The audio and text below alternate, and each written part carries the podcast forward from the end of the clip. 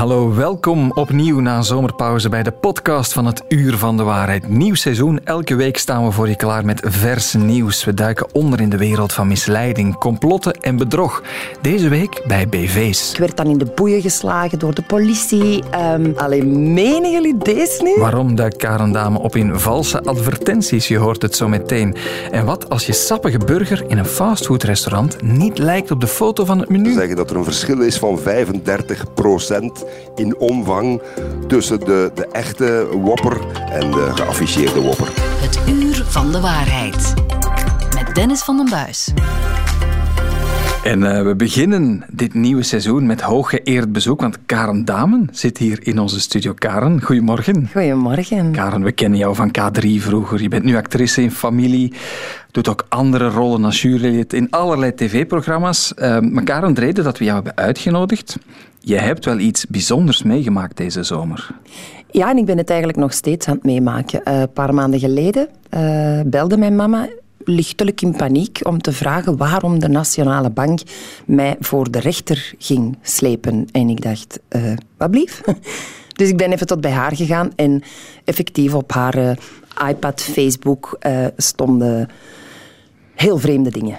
Wat dan? Berichten, advertenties? Een soort van um, een zogezegd interview uh, dat ik dan bij de tafel van vier zou gegeven hebben en dat ik mij versproken had of dat ik iets had gezegd terwijl ik dacht dat de micro nog dicht stond uh, en zo had verklapt hoe ik ongelooflijk rijk ben geworden op een heel korte tijd. En dan nu dus alle mensen weten hoe dat ze dat moeten doen. Ik heb dan ook die link zogezegd gedeeld. En nu um, ja, daar is dan de Nationale Bank boos voor of zo. Eigenlijk hè, snap ik het zelf niet. Nee, het is een schimmig bericht waarop mensen klikken en denken Karen Dame heeft iets gezegd ja. waardoor je snel rijk kan worden. De Nationale Bank is boos. Mm Voor alle duidelijkheid, Karen, je hebt daar niks mee te maken? nee, helemaal niks. Nee, wat was jouw reactie toen je dat zag? Ja, ik moest eerst lachen. Ik zeg, alleen mama, dat moet je toch niet geloven, zo'n dingen. Um, dus ik heb er wel een tijdje mee gelachen, want er kwamen toen nog veel meer foto's voorbij en berichten. En met de gekste uh, gefotoshopte uh, beelden, dat ik echt dacht, Alleen menen jullie deze nu? Waar stond je bijvoorbeeld met je hoofd dan op? Uh, dus op een ander lijf. Uh, en ik werd dan in de boeien geslagen door de politie. Um, ook beelden uit bepaalde tv-programma's waar ik zat te wenen. Iets wat heel zelden gebeurt. Maar goed, dat hebben ze dan gebruikt. Um, ja, een hele hoop... Ja, allez, vrienden van mij die, echt, die dat stuurden, die wel begrepen dat dat niet echt was... Uh, dan heb ik echt ook onmiddellijk geantwoord, ja, jij ziet dat ook, want ik heb zo geen lelijke chacos en zo geen lelijke rode jas. Maar je werd duidelijk gebruikt, jouw bekendheid, jouw afbeelding, mm -hmm. door weet ik veel wie, om iets mee te doen wat met geld te maken had. Ja, en ik denk dat het iemand uit het buitenland moet zijn, want uh, dingen werden letterlijk vertaald. Uh, er stond ook in, hij wordt nu ontslagen. Dus blijkbaar ben ik dan de Karel of zo. Uh, heel vreemd allemaal. Um, ik, ik zeg het, ik snap het niet. Blijkbaar zou ik dus um, een link gedeeld hebben met de mensen waarop je dan moet klikken en op die manier geld investeren en het waarschijnlijk allemaal kwijt zijn. Ja, een typische valse BV-advertentie. zijn nog wat collega's van jou die gebruikt zijn, die eerder in het nieuws zijn gekomen, maar we zijn nu voorbij de zomer. Het blijft een mm -hmm. beetje duren. Tim Verheijden van onze redactie is hier ook. Goedemorgen. Tim, uh, jouw gezicht is nog niet op zo'n advertentie. Nee, maar ik ben ook nog niet zo populair, zoals Karen. Dat wat komt niet, nog. Wat niet is, kan nog komen. Maar je bent wel in dat verhaal gedoken. Ja. Je bent... Je hebt doorgeklikt eigenlijk. Ik heb doorgeklikt, heel eenvoudig. Ik was een van die mensen die die advertenties zagen. Niet één keer, niet twee keer, tien keer. Ik ben dan beginnen doorklikken, maar voor ik ben beginnen doorklikken ben ik eens gaan kijken hoe, hoe, vaak zijn die advertenties nu getoond. En we hebben een berekening gemaakt, want je kan dat heel eenvoudig doen in de advertentiebibliotheek van Facebook. 7 miljoen weergaven. Dat wil niet zeggen dat 7 enkel, miljoen... Enkel van Karen? Enkel van Karen wil niet zeggen dat 7 miljoen mensen die gezien hebben.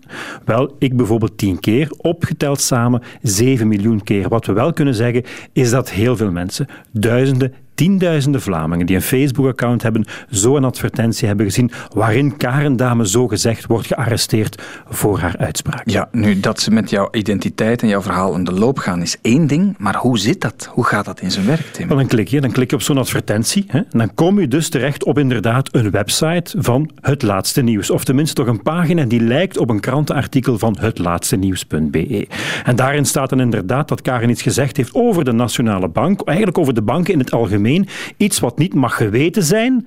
Ze is meteen gearresteerd geweest en als je precies allemaal wil weten hoe het zit, dan zie je in dat artikel plots een link opduiken en op die link moet je klikken. En dan ga je het geluk hebben dat je weet waar het over gaat. Je hebt dat gedaan? Ik heb dat gedaan. Dan kom je eigenlijk uit op een, op een website. In dit geval was het een aantal keer een website die heet Immediate Momentum.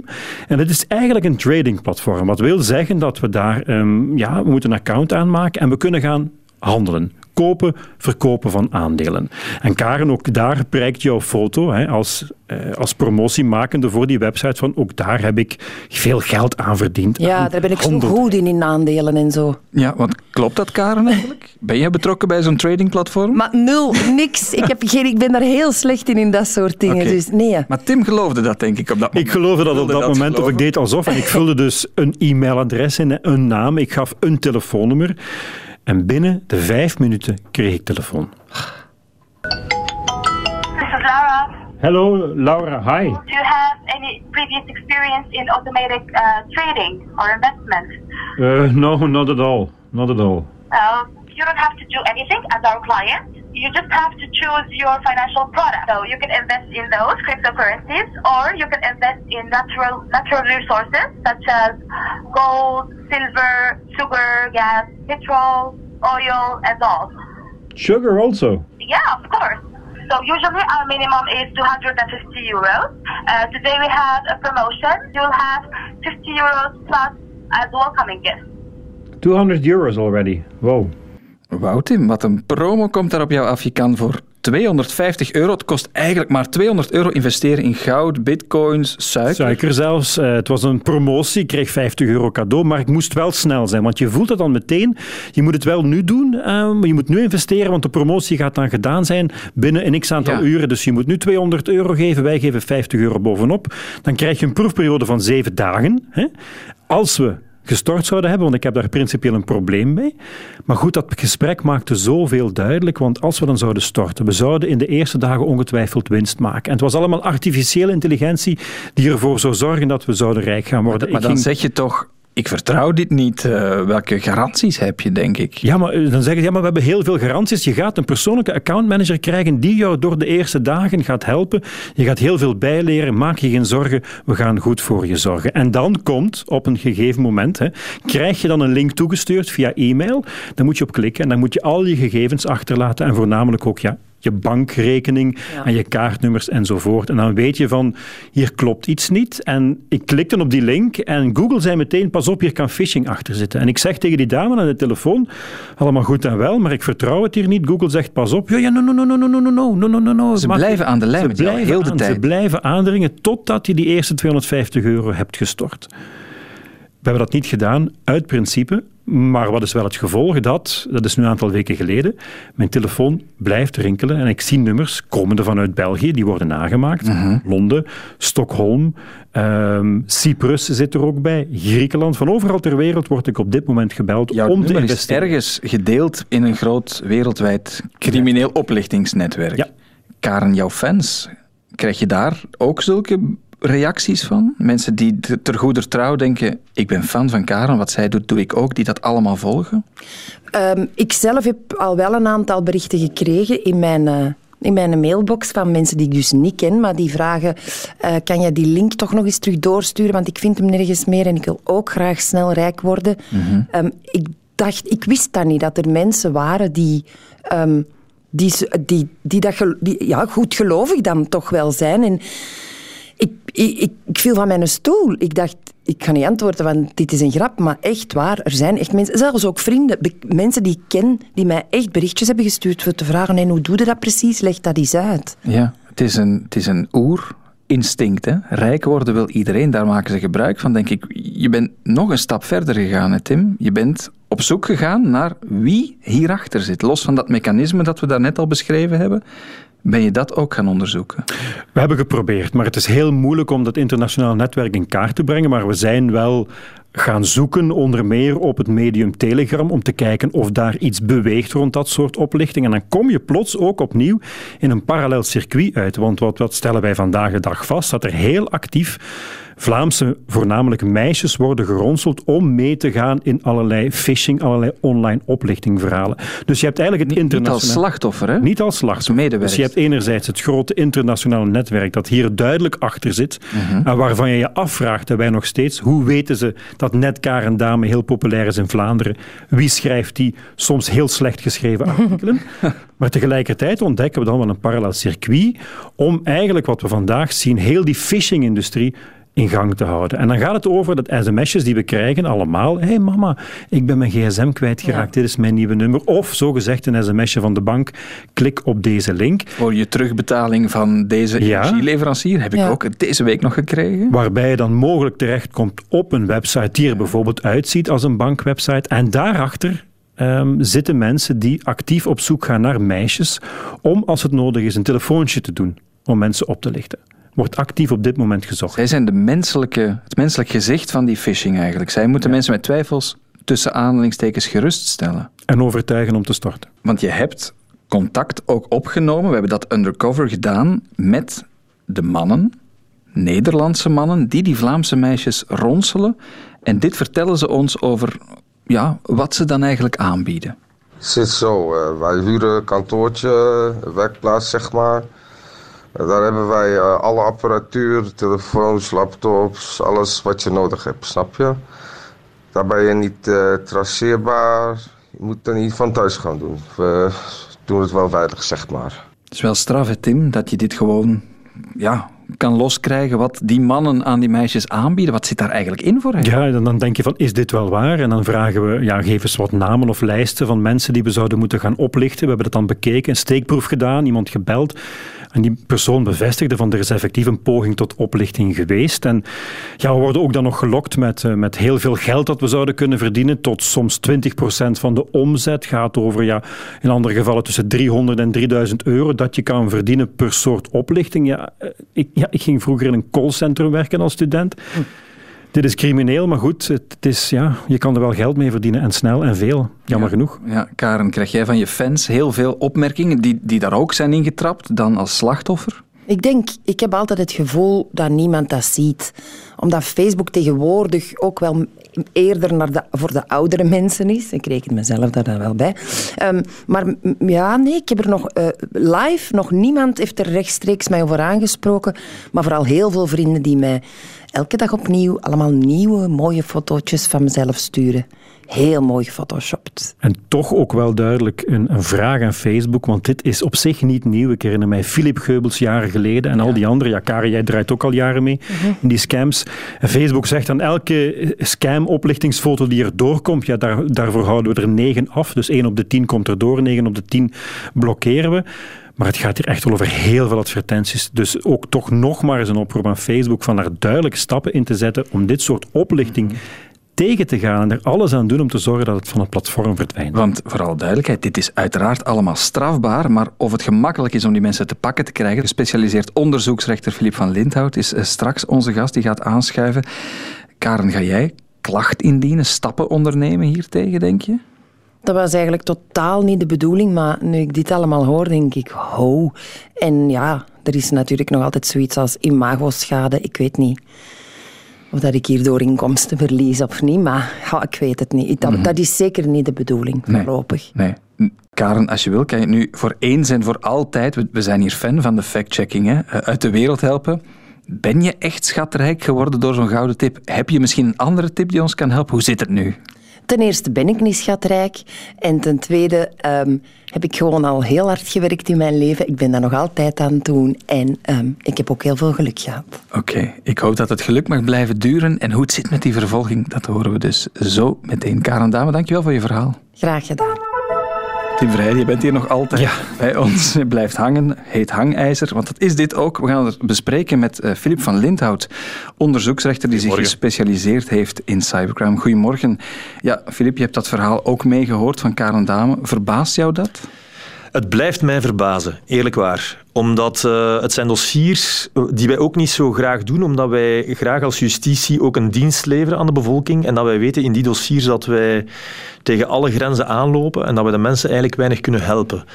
En dat, dat is ook de reden waarom ik uh, heb toegezegd op jullie uitnodiging, omdat ik hier graag zit om de mensen te waarschuwen. Ga daar alsjeblieft niet op in als je iets wordt aangeboden dat te mooi is om waar te kunnen zijn. We, zijn met de staatsbond bezig. We zijn over 3% bezig dat we mogelijk op het einde van de rit uh, gaan krijgen. Als mensen jou zeggen, bij ons is het 50%, 70%, 20%, dan moet je een beetje nadenken en denken, waarom doen al die andere mensen dat niet? Want je zegt, in zekere zin, we kunnen die mensen niet helpen dan? Of dat is heel moeilijk? Als Wel, onderzoeksrechters? Mensen kunnen in België kiezen, gelukkig, om naar de politie te gaan, klachten gaan neerleggen. Wat dat ze best ook altijd doen. Omdat ze, als ze dat niet zouden doen, dan gaan we een heel blinde vlek krijgen, wat dat we dark number crime noemen. Dus dan hebben we niet eens een idee dat het bestaat. Mensen kunnen ook, als zij niet snel genoeg geholpen worden door de politie of door het parket, kiezen om bij de onderzoeksrechter, hè, wat ik ben, een klacht met burgerlijke partijstelling te gaan doen. Zo krijgen we in dit soort zaken er helaas veel binnen.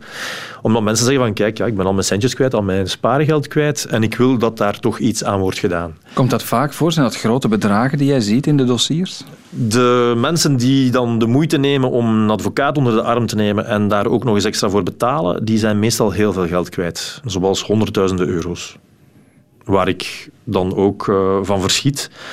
En dat men ook uh, de menselijke kant enorm bespeelt. Dat is wat jij ook meemaakte, Tim. Uh, mensen stelden jou gerust, uh, die telefonist is, daar hadden we het daar net over. Wat ook opviel, um, uit heel de wereld wordt je nu gebeld ongeveer. Was Nog altijd. Ik krijg dus telefoons vanuit Griekenland, Londen, zelfs vanuit België blijkbaar, Cyprus, Stockholm. Het, het, blijft maar, het blijft maar duren, het blijft maar gaan. En ik heb ja, slechts een paar keer mijn telefoonnummer en een e-mailadres ja. achtergelaten. Ja, maar dat is zo internationaal echt? Nee, de, ik denk dat dat ook veel te maken heeft met het feit dat wij altijd vroeger ervan uitgingen dat als je met iets in aanraking komt, dat dat een criminele organisatie is of dat is een, mensen die zich verenigd hebben om bepaalde misdrijven te plegen, dat, dat, dat die zo alles in huis hebben. En dat dat de, de bad guy is die alles gaat doen. Wat dat wij veel nu zien in alles wat de cyber is, is dat het eigenlijk criminality as a service. Het zou heel goed kunnen zijn dat jouw telefoonnummer of jouw mailadres eigenlijk geoogst is door iemand die dat op een lijst heeft gezet en die, die dan zelf online ergens op dark web lijsten aanbiedt van dit zijn mensen die daar potentieel in geïnteresseerd zijn. Bijvoorbeeld, we hebben een periode gehad van corona waar dat er heel kwetsbare mensen waren die bijvoorbeeld er niet in slaagden om hun coronacertificaat zelf af te drukken en er was een dienst bij de overheid waar je dat kon vragen. Wat dat we helaas in dossiers hebben gezien is dat ja, als iemand die bij die diensten werkt, uh, die lijsten deelt met het crimineel milieu en als die online te koop worden gesteld, ja, dan ben je eigenlijk al bij slachtoffers die ja, de, de, waarvan je weet dat als je daar een aanbod aan doet, of als je zegt van wij zijn van de bank, we gaan u helpen, u mag ons vertrouwen, geef maar gewoon uw codes door. Gemakkelijke prooien eigenlijk. Ja, dat je prijs hebt. En jij onderzoekt dat, jij probeert die mensen te vinden. Absoluut, ja. Lukt dat? Kan je zeggen, hallo, ik ben Filip van Lindhout, onderzoeksrechter in Mechelen gevestigd, beste mensen over heel de wereld. Ik kom achter jullie aan, of beste collega's in het buitenland. Hoe gaat dat? Wel, het gaat meestal, want dat is eigenlijk de, de harde realiteit. Uh, een onderzoeksrechter gaat niet zelf het onderzoek voeren. Hè. Wij leiden het onderzoek. Wij zijn, wat dat betreft, wij nemen de beslissingen wat er allemaal kan gebeuren, mag gebeuren. Maar het zijn politiemensen, gespecialiseerde politiemensen, die eigenlijk op onderzoek gaan daar is eigenlijk al het eerste probleem dat voor veel van die dossiers dat we gewoon ja, uit hetzelfde vaatje tappen als al die andere misdaadfenomenen en dat we eigenlijk ja, niet genoeg politiemensen hebben om ons daarin bij te staan. En ook dat we soms moeten prioritiseren. Het is moeilijk, hè? Eh, een pedofiliezaak ten aanzien van eh, een container drugs, ten aanzien van een granaat die ontploft en iemand die ja, er eigenlijk wel aardig goed in zit met zijn centjes die 100.000 euro kwijt is. Ja, als je dan op een gegeven moment moet prioriteiten stellen, dan zegt de politie soms ja, we gaan misschien eerst die granaten doen, dan die pedofilie of in omgekeerde volgorde. En als we nog eens tijd over hebben, gaan we voor jouw volk ter, ter beschikking stellen. Is dat frustrerend? Dat is absoluut frustrerend. Hè. Dus mensen en middelen, dat is een, een vraag ook in de cyberwereld, waar dat uh, justitie en politie ja, blijven op de, op de nagel kloppen om te zeggen van kijk, dat is een, een hele complexe materie, uh, zelden in ons eigen land. Hè. Dus het gaat altijd onmiddellijk naar andere landen.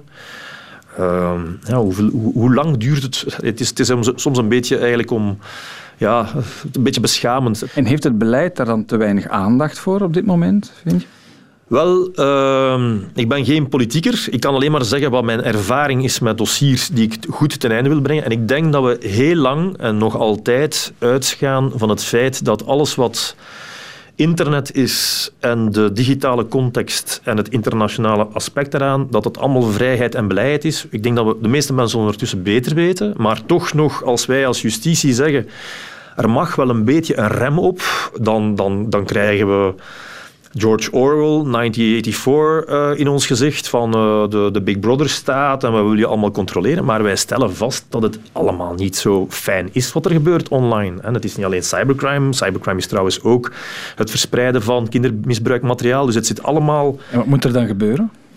Wel, ik denk dat we daar mensen en middelen voor moeten vrijmaken en dat we ook Europees, en niet alleen Europees, moeten durven een aantal beslissingen nemen en daar, ik weet, wat dat betreft, heb ik niet zo'n goede reputatie, en nogthans zeer ten onrechte, omdat ik, mijn, mijn job is de privacy beschermen. Als, ik, als, als jouw identiteit gestolen wordt om iets te doen, dan ga ik jou helpen om jouw identiteit terug te krijgen. Maar ik ben net zoals een chirurg, ik kan niet opereren zonder te snijden. Het zou heel fijn zijn mocht een chirurg met zijn vinger naar jou kunnen wijzen en zeggen van kijk, voilà, uw eh, appendicit is opgelost, uw kanker is verwijderd. En hetzelfde geldt bij onderzoeksrechters en politie die zo'n zaken doen. Wij moeten aan uw privacy kunnen om ze te kunnen beschermen. Wij moeten aan uw privacy kunnen om daders uh, te kunnen identificeren. Wij moeten zelfs aan de privacy kunnen van onschuldige mensen, want op een schone dag, één, kunnen die onschuldige mensen slachtoffer worden van iemand en gaan we misschien via die data de dader identificeren. Of, wat dat ook gebeurt, is dat onschuldige mensen soms een keer na een tijd schuldig lijken te zijn in een bepaald dossier. Dus, dus als je zegt, ik moet als onderzoeksrechter en de politie moet meer toegang krijgen, gemakkelijker tot privégegevens. Absoluut. En kan toch ergens niet dat als je als je planken verkoopt in Europa, dat uh, Europa zegt, ja maar meneer, als je planken verkoopt in Europa, uw winkelke, waar is dat? En zijn die planken wel van hout dat eigenlijk uh, geen tropisch hout is dat beschermd is en dan heb je een veiligheidscertificaat en patati patata. Maar als je iets online doet, dan men zegt van, eigenlijk vinden we dat niet zo erg dat, hij, dat u eigenlijk buiten Europa zit, dat alles zich weliswaar afspeelt in Europa, maar we zullen dan wel op een beleefde manier aan u komen vragen of dat u ons kan helpen. Facebook, Meta, Google. Allemaal. Ja. Hoe gaat dat? Ze werken niet mee? Wel, dat, dat, zou, dat zou niet beleefd zijn om dat te zeggen, want uh, uiteraard, van alles wat we kunnen oplossen, zijn we heel dankbaar dat we medewerking krijgen. Maar, ja, laat ons het eerlijk stellen, bedrijven die niet gevestigd zijn in landen die per definitie in Europa uh, aan alles meedoen, dus het Europees onderzoeksbevel bijvoorbeeld, die gevestigd zijn in bijvoorbeeld een Ierland, uh, Dublin, en waar Dublin en Ierland zegt oké, wij, wij, zijn wel een deel van Europa, maar voor bepaalde zaken doen wij niet helemaal mee. Want ja, we hebben hier een gigantische economische crisis gehad. Wij, hebben, wij vinden het heel fijn dat die bedrijven hier allemaal zich, zich komen vestigen zijn. En wat moet je dan vaststellen? Dat als je niet de standaard vraag stelt waarop sommige van die bedrijven willen antwoorden, en we zijn al blij dat ze antwoord geven, hè, dat moeten we wel zeggen, uh, dat men eigenlijk gewoon zegt, nee, dat gaan we niet doen. Als, ik, als u morgen nu naar Facebook stapt en u vraagt, mag ik de factuur ineens zien van, de, ja, van wie de advertenties heeft betaald waar Karen Damen op staat? Krijgt u die dan, die dan te zien? Dat is een groot probleem. En dat is niet alleen bij Facebook zo, want we gaan geen namen noemen van bepaalde dossiers, maar dat is een groot probleem. We hebben zelfs een uh, verbindingsofficier uh, namens de federale politie die in Londen gevestigd is, die ook die contacten onderhoudt met alles wat zich in UK, eh, Ierland afspeelt, die fantastisch werk voor ons doet. Maar die, die, die loopt elke keer tegen de muur. En dat, dat, is, dat, is, dat is niet normaal eigenlijk. Het is bijna een, een, een raar iets dat... Allee, mocht ik mij zo gedragen in België, bijvoorbeeld eh, vanuit de, de, de, de, de problematiek van ik word tegengehouden door de politie en ik zou mijn raamje naar beneden doen en ik zou zeggen, weet jij wel wie dat ik ben? Dat zou iedereen ongepast vinden. Ik zou dat zelf ook ongepast vinden. Maar er zijn een aantal spelers op die internationale markt die wel dat standpunt aannemen en die, die, die grote advocaatkantoren hebben die namens hen optreden en die zeggen van nee, daar doen we niet aan mee. We zullen u dat geven, maar dat zijn we niet bereid te geven. En die ervoor zorgen dat in zo'n dossier, net zoals het dossier waar dat uh, Karen Dame haar, naam uh, zou gebruikt worden, maar dan gelijkaardige dossiers waar dat je eigenlijk ja, tegen de muur loopt. Samengevat, we staan daar heel machteloos tegen. U misschien als onderzoeksrechter, maar als je aan, als slachtoffer daarin zit, begin er maar eens aan. Het is geen hoopvol verhaal eigenlijk. Het is geen hoopvol verhaal, uh, maar ik geef nooit de hoop op, omdat we natuurlijk ook prachtige instellingen hebben, zoals een Eurojust, hè, dus een, een, een, een, orgaan waar alle uh, justitiespelers elkaar ontmoeten. We hebben Europol en die doen echt, echt, echt wel hun best. Maar als verdachte uh, met één muisklik hun geld transfereren uh, door Europa naar landen die soms uh, niet met Europa wensen samen te werken, als je domeinnamen, hè, want als je iets online doet, moet je een domeinnaam hebben, moet je een server ergens hebben staan. Als je daar op, op eilanden terechtkomt, die we misschien alleen maar kennen van de brochures met de hagelwitte stranden, ja, dan moet ik u geen tekeningsje maken, daar, daar geraken we niet. Filip van Lintau, dank je wel voor dit verhaal en voor je komst naar onze studio. Graag gedaan. En Tim, jij ook bedankt. Graag gedaan. Het hele verhaal valt trouwens rustig na te lezen ook uh, in onze app van VRT Nieuws. Het uur van de waarheid. De checkers. Zijn zomerslaap zit erop. Hij is hier opnieuw. Luc van Bakel, onze chef factchecking. Luc, welkom. Uh, uh, dank u, Dennis. Heel blij om terug te zijn. Ja, eerste vraag. Weet jouw vrouw dat je hier bent, Luc? Ik heb toch vanmorgen verteld dat ik de baan opging, ja. ja ik, ik vraag het omdat we blijkbaar moeten vaststellen bij de start van dit nieuwe seizoen dat dit de tijd van het jaar is dat koppels massaal uit elkaar gaan. Ja, dat staat toch te lezen in de kranten. In heel veel magazines en kranten werd vermeld dat uh, ja, september de break-up maand zou zijn. Dennis, met andere woorden, dat er dus in september procentueel meer koppels uit elkaar gaan dan in de andere maanden van het jaar. En de redenen die daarbij gegeven worden, die zijn nogal diverse. Te veel bij elkaar geweest in de vakantie, maar eigenlijk ja, elkaar ook niks meer te vertellen hebben. Bijvoorbeeld maar ook overspel wordt dus wel eens genoemd. Uh, en daarop zal je waarschijnlijk gealludeerd hebben met mijn komst naar de studio van morgen. Ik zwijg als vermoord, maar ga voort. Oké, okay. dus over dat vreemdgaan. Meestal wordt er dan ook een cijfer bij gegeven. Uh, dat 40 tot 70 procent van de koppels wel eens te maken krijgt met overspel, met vreemdgaan dus. Maar ja, wij vroegen ons af, van waar komt dat cijfer? Wie bepaalt nu die 40 of die 70 procent? En dat heeft uh, Sarawitia Franke van het Nederlandse Nieuwscheck voor ons uitgezocht. Wij hebben dus uitgezocht van nou, waar komt dat cijfer nou vandaan? En toen bleek het dat het uit een heel oud onderzoek kwam, uit 1970. En dat onderzoek was ook niet representatief, omdat het maar bij een specifieke groep mensen werd gedaan. En sowieso 50 jaar oud onderzoek is niet heel relevant meer als er daarna veel nieuwer, representatiever onderzoek is gedaan. Uit die nieuwe onderzoeken blijkt dat het rond de 25% ligt. 25 procent dus. Dat is een heel ander cijfer dan 40 en 70. Dus moeten we zeggen, die bewering over zo'n groot aantal overspel, dat is gewoonweg ah. fout, fameus overdreven en gebaseerd op 50 jaar oud onderzoek dat dus niet representatief leek. Van het overspel naar onze mond. Het is toch een grote stap, ga ik zeggen. Over tandenpoetsen gaan we het hebben, want op TikTok, Luc, filmpjes die zeggen dat tandpasta met fluoride, dat we daar iets van moeten denken. Ja, er staan allerlei beweringen te lezen op Twitter, op TikTok over fluoride. Het zou je dom maken, het is giftig, het is slecht voor je botten. Uh, bijvoorbeeld deze boodschap uit een video op TikTok is meer dan 100.000 keer bekeken. Nou, wat is er nou mis met tandpasta? Nou, niet heel veel, maar wel met de substantie fluoride, wat er dus in tandpasta zit.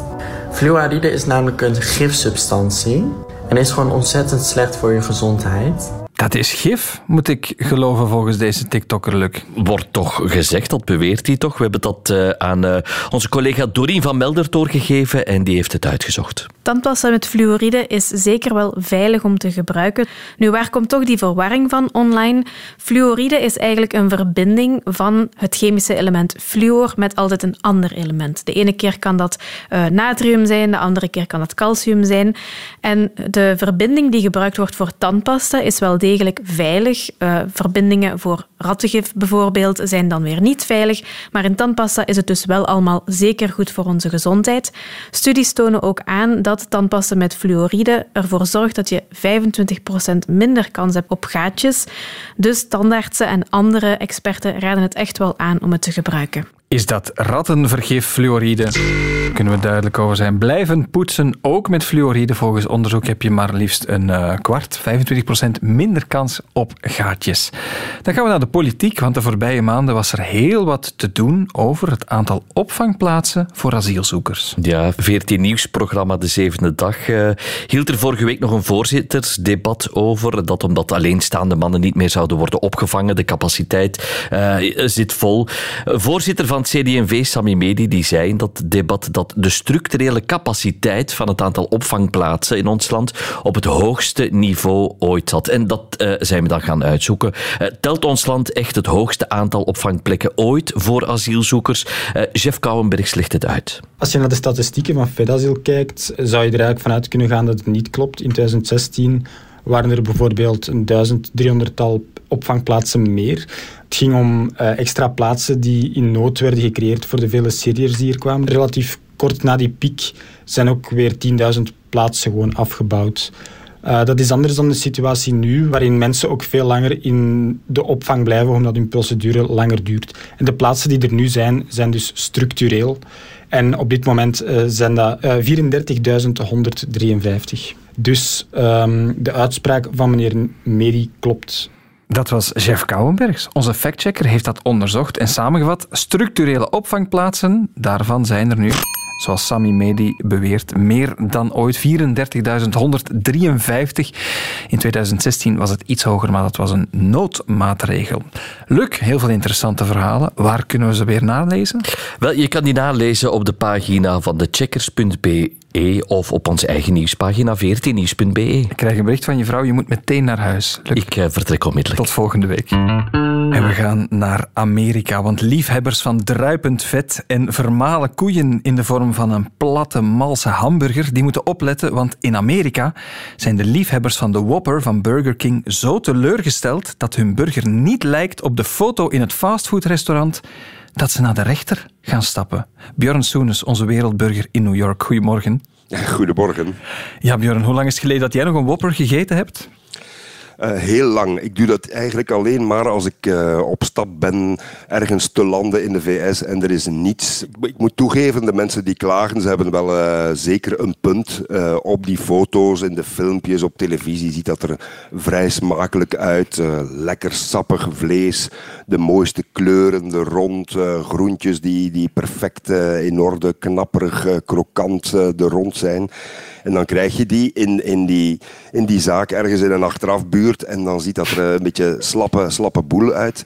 En dan kan je wel eens ontgoocheld geraken. Ze hebben, ze hebben het bekeken en ze zeggen dat er een verschil is van 35% in omvang tussen de, de echte wopper die je in de zaak toegeschoven krijgt uh, na betaling en de geafficheerde wopper. Ja. Dus dat is een groot verschil. We hebben ook eens nagevraagd gedaan bij uh, de jury voor ethische praktijken in de reclame bij ons. Ze zeggen, ja, bij ons loopt dat zo'n storm niet. Mensen weten wel dat het promopraatje en het ideaalbeeld niet altijd overeenstemt. In Amerika ligt dat blijkbaar toch wat anders. Getuigen die rechtszaak.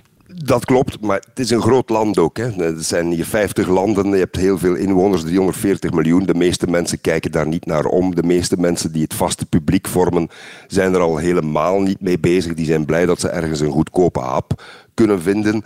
Maar je hebt natuurlijk kritische mensen die zeggen dit klopt niet. En uh, ja, doordat er hier een juridische cultuur is, eh, op elke hoek van de straat bij wijze van spreken een advocaat, 1 per 300 inwoners, kun je al eens zeggen van oké, dit is oneerlijk. Je hebt dan nog een bijkomend element, uh, Dennis. Dat is dat individuen niet als individu naar de rechtbank stappen, maar veel advocaten tegen mensen zeggen kijk, je hoeft niets te betalen aan mij zolang je de zaak niet wint. Maar ze verzamelen rond zich een hele groep van mensen, soms duizenden, tienduizenden, soms zelfs tot een miljoen mensen in een zogenaamde class action suit. Dus dat is een, een, een rechtszaak waarbij je een hele groep mensen vertegenwoordigt. Bij ons is dat niet toegestaan, omdat het een soort ja, juridische cultuur creëert waarbij je een lawine krijgt van rechtszaken die heel lang duren en die veel geld kosten. Maar die advocaten zeggen no cure, no pay. Dus als, je, als we de zaak niet winnen, hoef je niks te betalen. Dus veel mhm. mensen zeggen oké, ik zal mij aansluiten bij die rechtszaak. Uh, als ze zich verongenoegd of misnoegd of malcontent voelen. En daardoor lopen die schadevergoedingen ook uh, vaak zeer hoog op. Hè. Zijn er nog voedingsbedrijven die al langs de kassen zijn moeten passeren omwille van zulke praktijken? Voortdurend. voortdurend. Men, heeft, men, heeft, een onderzoek gedaan. Twintig jaar geleden waren er nog maar 40, 50 zaken per jaar over dit soort zaken. En nu zijn er al 200 en meer. Dit jaar alleen al zijn er meer dan 100 uh, in de eerste zes maanden geweest. Dus je ziet een soort groeiende assertiviteit bij consumenten. Dat heeft ook te maken met hoe onze maatschappij in elkaar zit. En de dingen gaan sneller viraal. Ze worden verdeeld via TikTok, via Instagram. ontevredenheid vroeger. Je moest al naar een advocaat stappen of een advocaat moest naar jou gaan. En eh, dan moest het in de krant komen. En nu, ja, je, zet het gewoon op, uh, op Instagram en je zegt deze burger was niet wat ik ervan verwacht had. En iemand springt erop en voor je het weet is het een hele zaak. Dus dat, dat speelt een rol waardoor er een explosie is relatief gezien, van een aantal zaken. En je ziet ook, het is niet alleen tegen uh, Burger King. Hier waar ik woon, in Brooklyn, uh, zijn concurrenten McDonald's en Wendy's ook al uh, voor de rechter moeten verschijnen. Op dit moment zelfs, voor een gelijkaardig rechtsgeding. Taco Bell, dat is ook zo'n uh, fastfoodzaak van, van Mexicaanse fastfood, taco's, Mexicaanse pizza's, crunch wraps. En die, die moeten zich ook verantwoorden, omdat ze zogezegd maar de helft van de vulling erin steken tegenover de advertentiefoto's. Dus ehm, het, is, het is een lawine van dat soort zaken. Mm zijn er ook al uitspraken geweest die toch al gezegd hebben, ja, je moet je reclame aanpassen? Zeker. Uh, er, is, er is bijvoorbeeld een zaak geweest rond de Cliff Bar. Dat is zo'n proteïnebar die veel verkocht wordt. Uh, en daar was te veel suiker in. En er werd geadverteerd dat, het, dat er minder suiker in zat. Iemand is naar de rechter gestapt, heeft daar gelijk gekregen. Dan krijgen ze vaak grote bedragen. Het gaat vaak over miljoenen dollars schadevergoeding. Bijvoorbeeld, er is een rechtszaak bezig, Dennis, tegen Subway. Dat is ook in België actief. Broodjesketen, hè? Broodjesketen. vaak hier staat hier bekend om het, slechtste brood dat er mogelijk is. Maar die hebben bijvoorbeeld een, een eh, sandwich gemaakt, 100% tuna. 100% tuna en daar is een rechtszaak over. Die loopt nog altijd, maar uit onderzoek blijkt van experts, 100% tuna, er zit kip in. Er zit soms paardenvlees in, er zit soms varkensvlees in. Dus uh, die tonijn eh, is niet altijd helemaal echt tonijn. En als je dan uitpakt met 100% tuna, ja, dan, dan maak je je kwetsbaar.